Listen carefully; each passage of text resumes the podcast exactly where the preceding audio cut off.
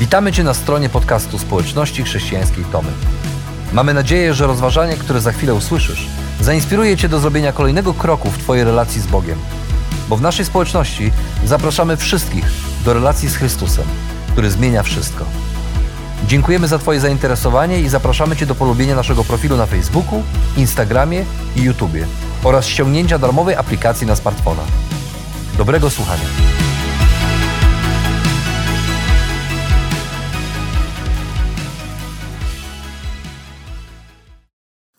Sobotę 28 stycznia 2006 roku w pawilonie numer 1, największym na terenie międzynarodowych targów katowickich, odbywała się wystawa gołębi pocztowych.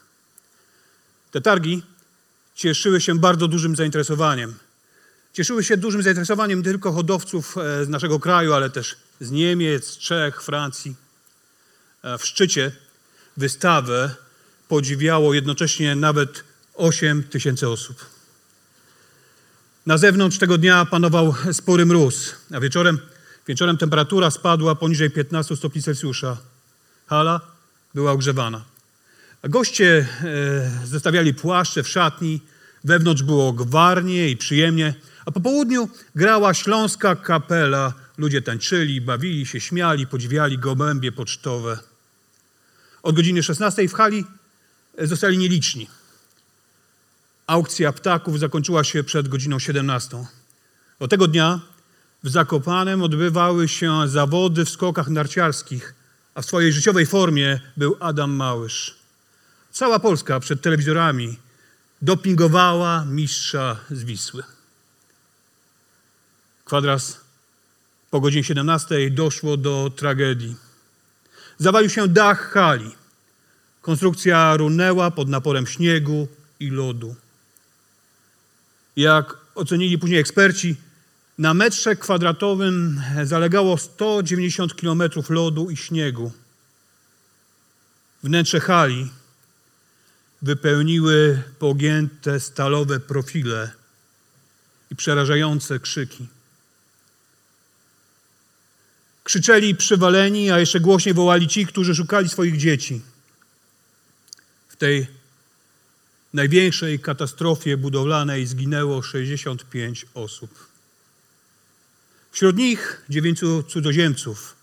Ponad 140 osób zostało rannych, a wśród nich 26 bardzo ciężko. Ciało ostatniej ofiary wyciągnięto dopiero 14 lutego. A ofiar, ofiar tego dnia byłoby znacznie więcej, gdyby do wypadku doszło wcześniej. W chwili, gdy dach runął, w pawilonie było mniej niż tysiąc osób. Nikt, absolutnie nikt ze zwiedzających wystawę nie spodziewał się, że ta sielska, wręcz e, rodzinna atmosfera zostanie przerwana przez śnieg zalegający na dachu. Czasami, czasami problemy spadają na nas jak grom z jasnego nieba i niszczą nasze szczęście, niszczą nasze poczucie szczęścia. Najczęściej spadają na nas e, w najmniej spodziewanym momencie, a wtedy, a wtedy trudno znaleźć wyjście, wyjście z trudnej, przerażającej sytuacji.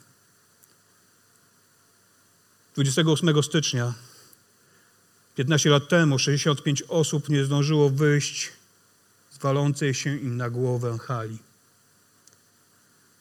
A czasami, czasami problemy spadają na nas jak grom z jasnego nieba, niszczą nasze szczęście. A przekonała się o tym Ewa, matka dwójki małych dzieci, której mąż zmarł w szpitalu na COVID-19. Nie mogła się nawet z nim pożegnać. Świat się jej zawalił. A teraz, a teraz nocami płacze do poduszki, bo bo nie wie, jak sobie z tym wszystkim poradzi, bo tęskni za swoim zmarłym mężem.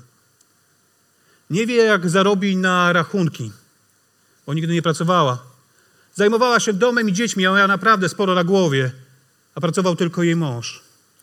Nie wie i nie wie, jak poradzi sobie z wychowaniem dzieci i z tym wszystkim, co zwaliło się jej na głowę. bardzo cierpi z powodu straty, straty ukochanej osoby. I dobrze rozumieją ją rodzice małego dziecka, u którego wykryto nieuliczalną chorobę, śmiertelną chorobę. Jeżeli nie zdobędą kilku milionów na zagraniczne leczenie, ich dziecko umrze.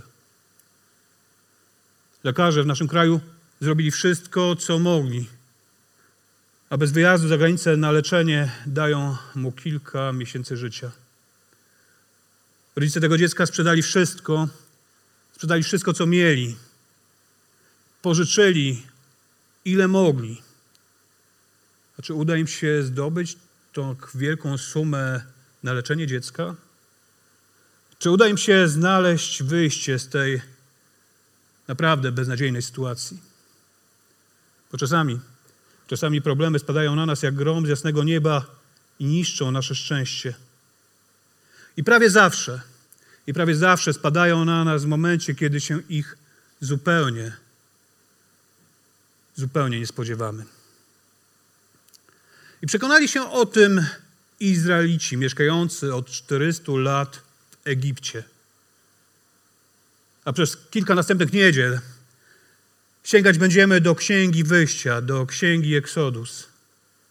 I dzisiaj, i dzisiaj pozwólcie, że będę dzielił się z wami obszernymi fragmentami tej księgi. Będę czytał cały pierwszy rozdział i połowę drugiego, a zrobię to ze względu na piękny tekst, na ten tekst, który został tak pięknie przez autora tej księgi napisany. I oczywiście zachęcam was w waszych domach, kiedy przyjdziecie, kiedy znajdziecie czas, abyście otworzyli sobie drugą księgę mojżeszową, księgę Eksodus, księgę wyjścia. I razem całym Kościołem, abyśmy mogli tą księgę czytać i wyciągać z tego słowa to, co Bóg chce do nas mówić. A dzisiaj, a dzisiaj zaczniemy tą podróż przez księgę wyjścia i chcę czytać od pierwszego rozdziału, od pierwszego do siódmego wersetu. Oto imiona synów Izraela przybyłych z Jakubem do Egiptu. Każdy przybył wraz z rodziną. Ruben, Symeon, Lewi i Juda, i Zachar, Zebulon, i Benjamin, Dan i Naftali, Gad i Asher. Wszystkich przybyłych osób pochodzących bezpośrednio od Jakuba było 70, a Józef był już w Egipcie. Po latach Józef umarł. Wymarli też jego bracia i całe te pokolenie. Lecz synowie Izraela byli płodni i mnożyli się, stawali się liczni i potężniejsi, a kraj był ich pełen. Autor tej księgi, księgi wyjścia, wspomina imiona dwunastu plemion Izraela. Wspomina ten wielki Boży lud, który na sobie doświadczył spełnienia Bożej obietnicy, tej obietnicy danej na samym początku, danej przez Boga człowiekowi. Na samym początku czytamy, iż Bóg zwraca się do ludzi i mówi: bądźcie płodni, rozmnażajcie się i czyńcie sobie ziemię poddaną. I tego doświadczyli. I tego doświadczali Izraelici w Egipcie. To były piękne czasy, gdy Boża obietnica płodności realizuje się na przekór wszystkiemu. Dwunastu braci, synów Jakuba, stało się protoplastami wielkiego i silnego narodu. Przybyli do Egiptu jako rodzina, a w Egipcie stali się wielkim, silnym, potężnym narodem.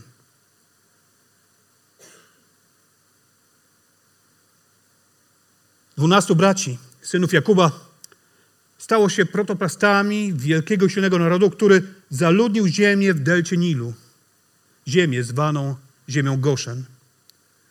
A Hebrajczycy udali się tam dobrowolnie, a zostali przyjęci jak e, goście przez egipskiego władcę, przyjęci bardzo serdecznie i ochoczo z powodu wielkich zasług Józefa, który uratował Egipcjan przed głodem.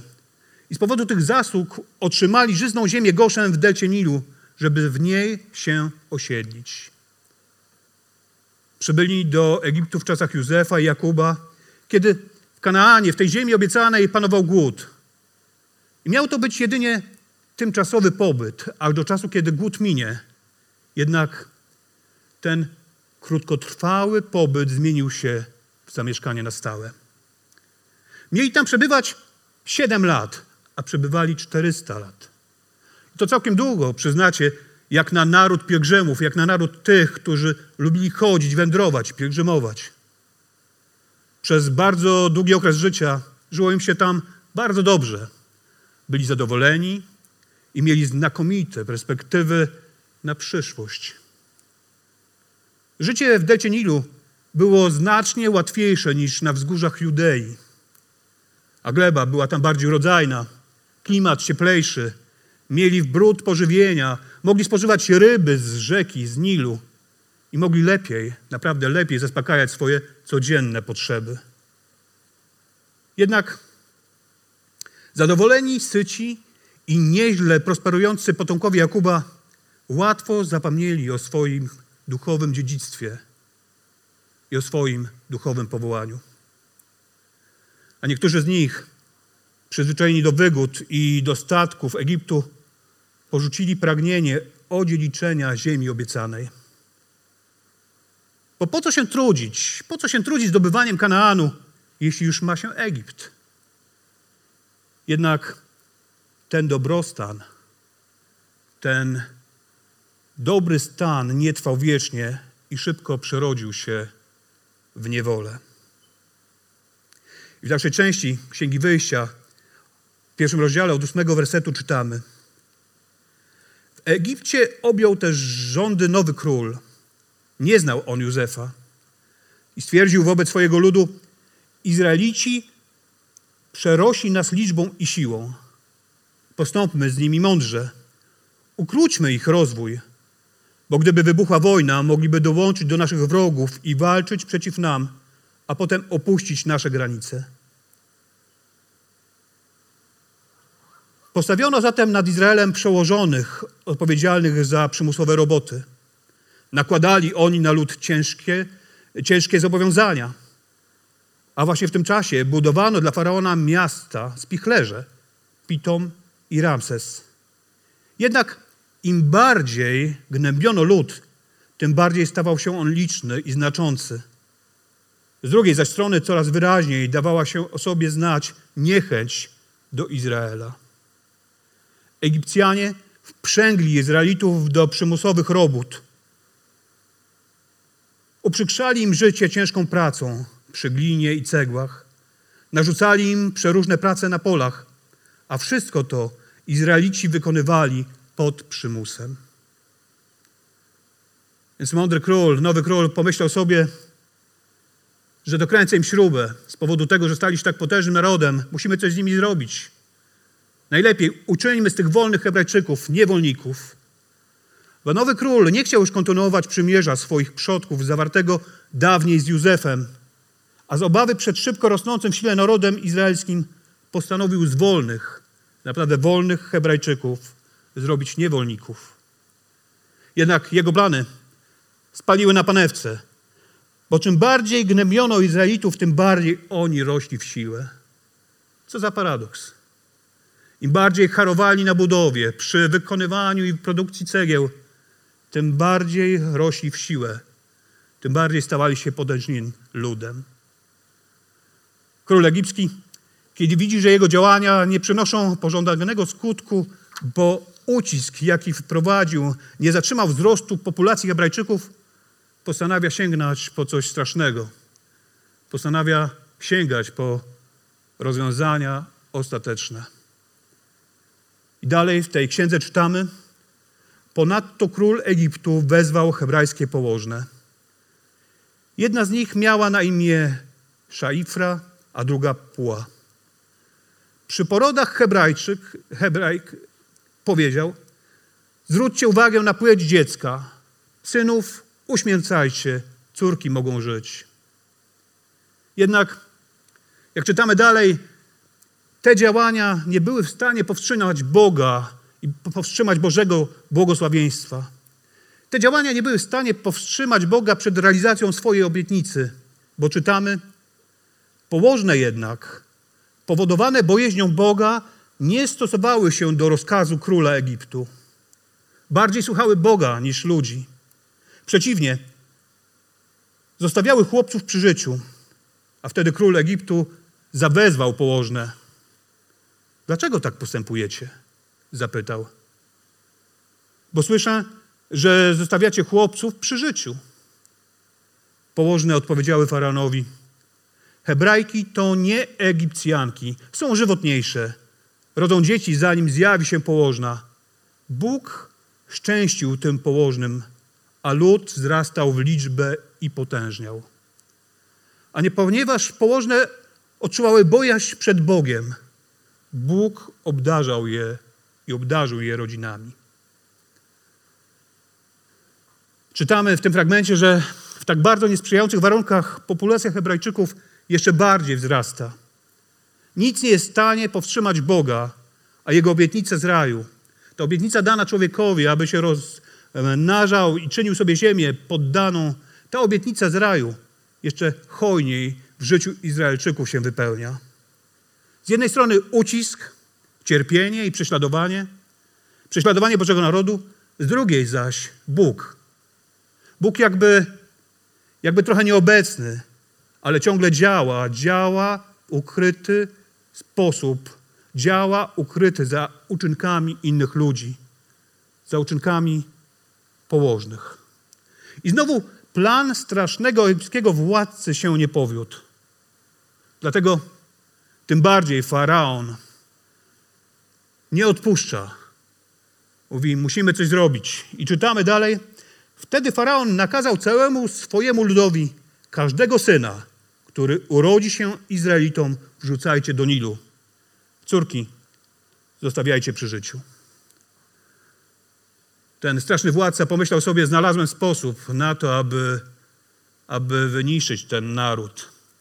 I najlepiej będzie, kiedy te małe dzieci, tych narodzonych chłopców wrzucicie od razu do rzeki, do Nilu i tam nie będzie po nich śladu, bo Nil był pełen krokodyli. Na pewno one pożrą te, te dzieci. Wszystkich chłopców, jakich urodzą hebrajskie kobiety, kazał wrzucać do Nilu. A nawet, a nawet e, nie przypuszczał, że i ten okrutny rozkaz niewiele zmieni. A nawet więcej, ten okrutny rozkaz stanie się początkiem prawdziwego wyzwolenia. W drugim rozdziale od pierwszego wersetu Księgi Wyjścia czytamy. W tym czasie pewien człowiek z rodu Lewiego pojął za żonę kobietę z tego samego rodu. Kobieta ta urodziła syna. A widząc, że jest piękny, ukrywała go przez trzy miesiące. Potem jednak nie była już w stanie go chronić. Sporządziła więc z myślą o nim kosz z ściny papierusowej. Uszczelniła go smołą i żywicą, włożyła do niego dziecko i umieściła w sitowiu nad brzegiem Nilu. Jego siostra natomiast przyczaiła się w pewnej odległości, aby obserwować dalszy bieg wydarzeń. Wtedy akurat zeszła nad rzekę córka faraona. Przyszła wykąpać się w Nilu. Jej służące spacerowały przy brzegu. Wtem wśród sitowia zobaczyła koszyk. Posłała niewolnicę. Przynieś mi ten koszyk. A gdy go otworzyła, zobaczyła dziecko, chłopczyk. Płakał. Zdjęła ją litość. To jedno z dzieci hebrajskich powiedziała. Wówczas siostra dziecka podeszła i zapytała córki faraona: Czy mam pójść i zawołać ci jakąś kobietę, matkę spośród Hebrajek, aby karmiła ci to dziecko? Idź. Zgodziła się córka faraona. Dziewczyna poszła i zawołała matkę chłopca. Weź to dziecko, poleciła jej córka faraona, wykarm mi je, a ja ci za to zapłacę. Kobieta wzięła więc chłopca i wykarmiła go. A kiedy chłopiec podrósł, matka przyprowadziła go do córki faraona, a ta przyjęła go za syna. I nadała mu też imię Mojżesz, bo jak wspomniała, wyciągnęła go z wody. A większość z nas, myślę, że większość ludzi na świecie zna doskonale tę historię. Znają z lekcji religii czy z lekcji szkółki niedzielnych. Chłopiec, który miał zginąć, nie tylko przeżył, ale wychowywał się na dworze faraona pod opieką jego córki. Cóż za paradoks. Ten, który miał nie przeżyć, przeżył. Mało tego, wychował się na dworze faraona. jedząc jego chleb i korzystając z jego dóbr, korzystając ze wszystkiego, wszystkiego, co miał faraon. Faraon robi wszystko, by zniewolić, upodlić, zniszczyć, unicestwić cały naród. A Mojżesz, ten wyciągnięty z wody, to zapowiedź, że nic z tego nie będzie. Że wrokowi Boga nie uda się pokonać Boży lud. Bo dla Boga nie ma sytuacji bez wyjścia. On widzi je nawet tam, gdzie wydaje się nam, że wyjścia nie ma. I dalej w drugim rozdziale Księgi Wyjścia od 11 do 15 wersetu czytamy. W tych czasach ucisku, kiedy Mojżesz dorósł, wyszedł do swoich braci i przeglądał się ich niewolniczej pracy. Wtedy też zobaczył, jak jakiś Egipcjanin bije Hebrajczyka, jednego z jego rodaków. Rozejrzał się więc dokoła, zobaczył, że nikt, nikogo nie ma i zabił Egipcjanina, po czym zagrzebał go w piasku. Następnego dnia zauważył, że tym razem szarpią się dwaj Hebrajczycy. Zawołał więc do winnego: Dlaczego bijesz swojego rodaka? A ten odpowiedział: A kto cię ustanowił nadzorcą i sędzią nad nami? Czy gotów byłbyś mnie zabić, tak jak zabiłeś Egipcjanina? A to pytanie zaniepokoiło Mojżesza. Na pewno wszystko się wydało, pomyślał. I rzeczywiście, gdy faraon usłyszał tej sprawie, postanowił zabić Mojżesza. Lecz Mojżesz uciekł, uciekł przed nim i zatrzymał się w ziemi Midianitów. Zatrzymał się tam przy studni. I na tym dzisiaj skończymy czytać ten tekst Księgi Wyjścia. Zabicie Egipcjanina i rozdzielenie bijących się Hebrajczyków to początek publicznej działalności Mojżesza. To początek wyzwoliciela uciskanego ludu. Z jednej strony to pierwsza bardzo poważna interwencja podjęta na rzecz uciskanego narodu. A ta interwencja okazuje, że Mojżesz był wrażliwy na krzywdę ludzką i na poczucie, i miał to poczucie, silne poczucie braterstwa z Hebrajczykami. Wiedział, że jest Hebrajczykiem i czuł wielką miłość do swojego narodu. Z drugiej ze strony te dwie pierwsze interwencje, zabicie Egipcjanina i rozdzielenie dwóch bijących się Hebrajczyków, te dwie pierwsze interwencje ostatecznie skończyły się fiaskiem. Mojżesz, co prawda, wziął sprawy w swoje ręce, ale dokonując zabójstwa, nie utożsamiał się z Bogiem a raczej utożsamił się z faraonem, stosując brutalność faraona, na którego dworze się wychował. Mojżesz był Hebrajczykiem. Wiedział to, ale przesiąkł, przesiąkł zwyczajami, metodami egipskiego świata i takimi samymi metodami chciał rozwiązać problemy swojego ludu. I takie działania nie przysporzyły mu sympatii ani jego rodaków, ani Egipcjan. Ponadto w poważny sposób naraził się królowi. Faraon, czytaliśmy, dowiedziawszy się o czynie Mojżesza, usiłował go zabić.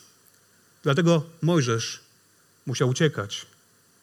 A jego misja wyzwoliciela uciskanych spełzła na niczym.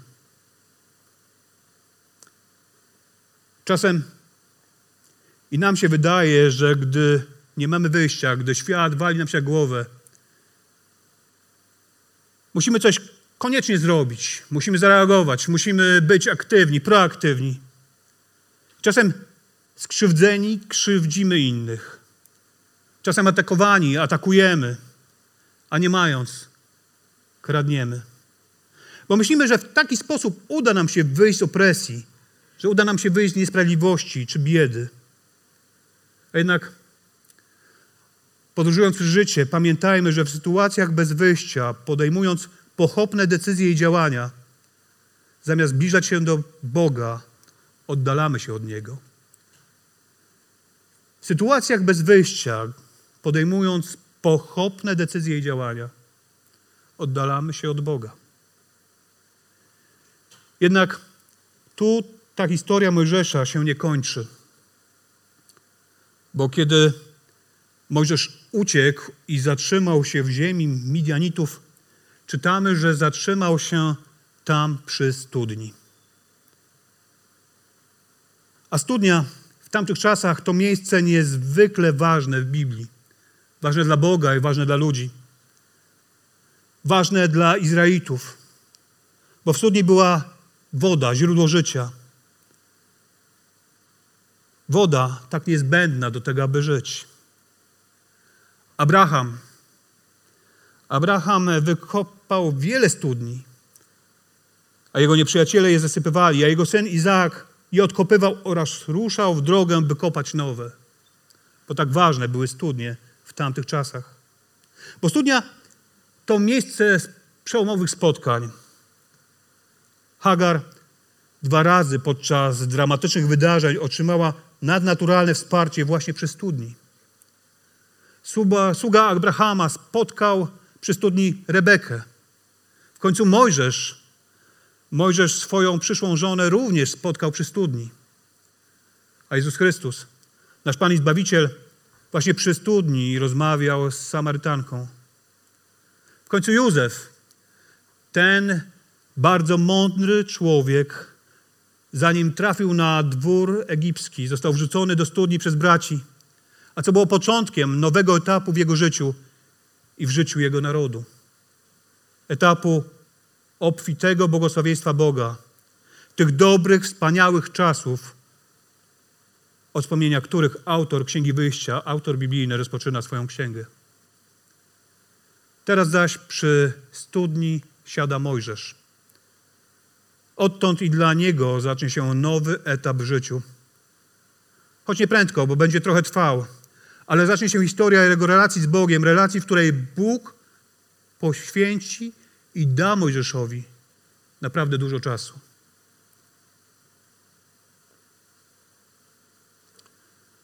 A zrobi to wszystko po to, by przygotować go do szczególnej misji do misji wyprowadzenia Izraelitów z niewoli.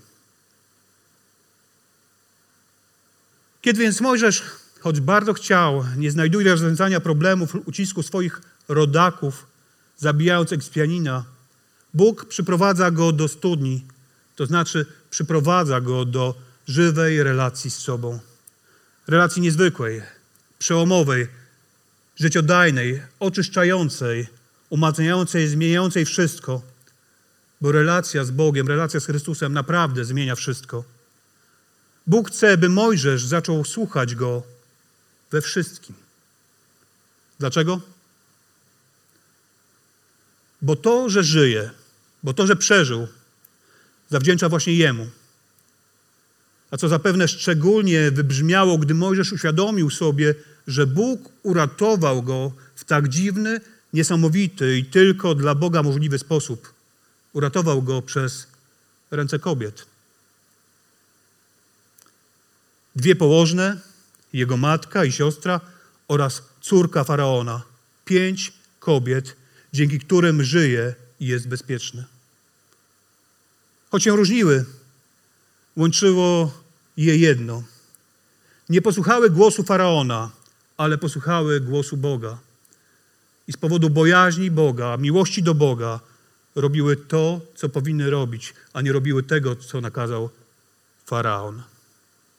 I na pewno wypełniały jego wolę i zrobiły wszystko, by Mojżesz mógł żyć.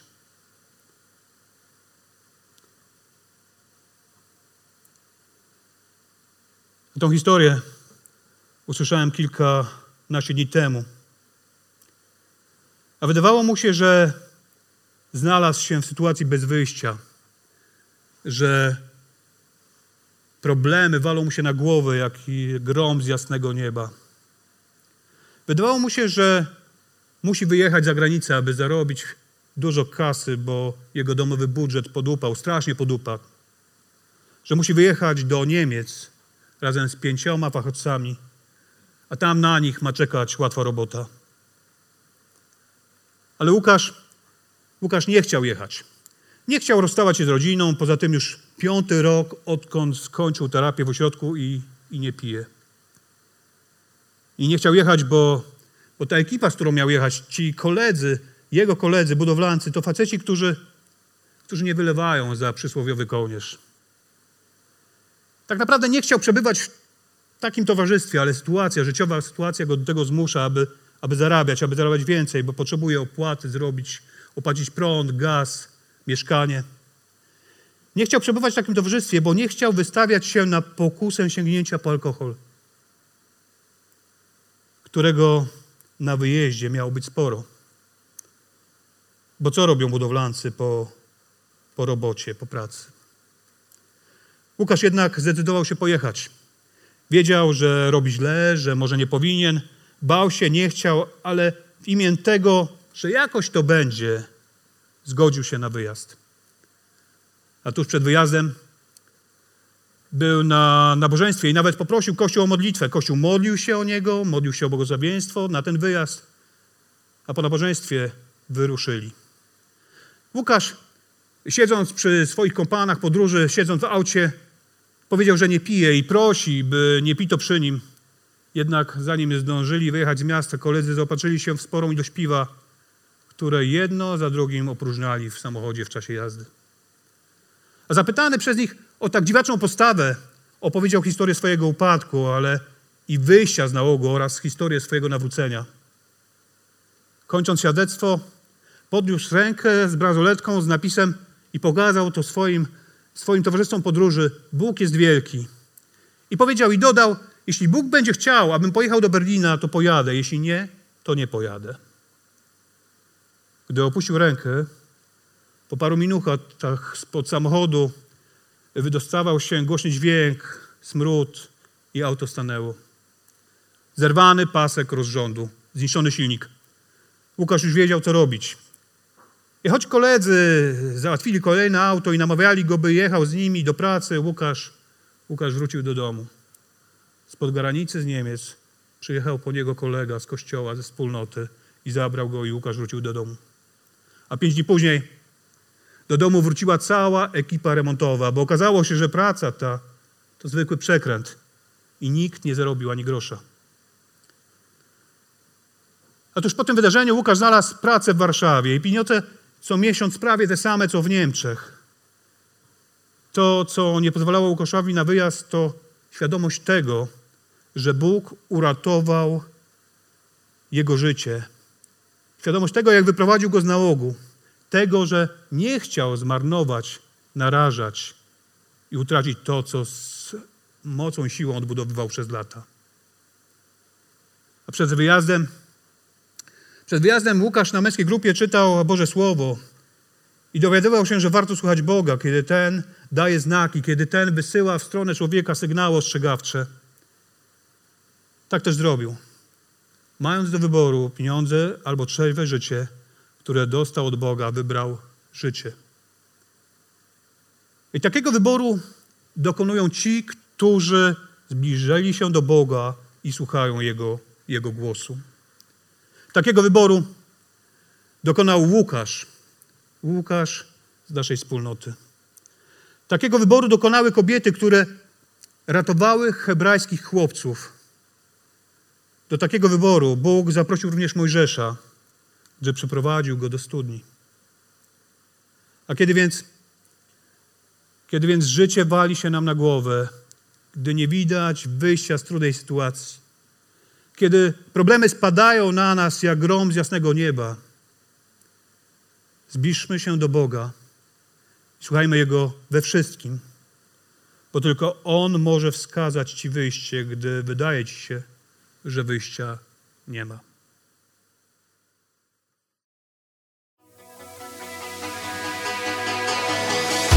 Jeszcze raz dziękujemy za wysłuchanie naszego rozważania. Jeżeli mieszkasz w okolicach Tomaszowa Mazowieckiego lub Łodzi, zapraszamy Cię do odwiedzenia nas na niedzielnym nabożeństwie. Więcej informacji znajdziesz na stronie schatomy.pl.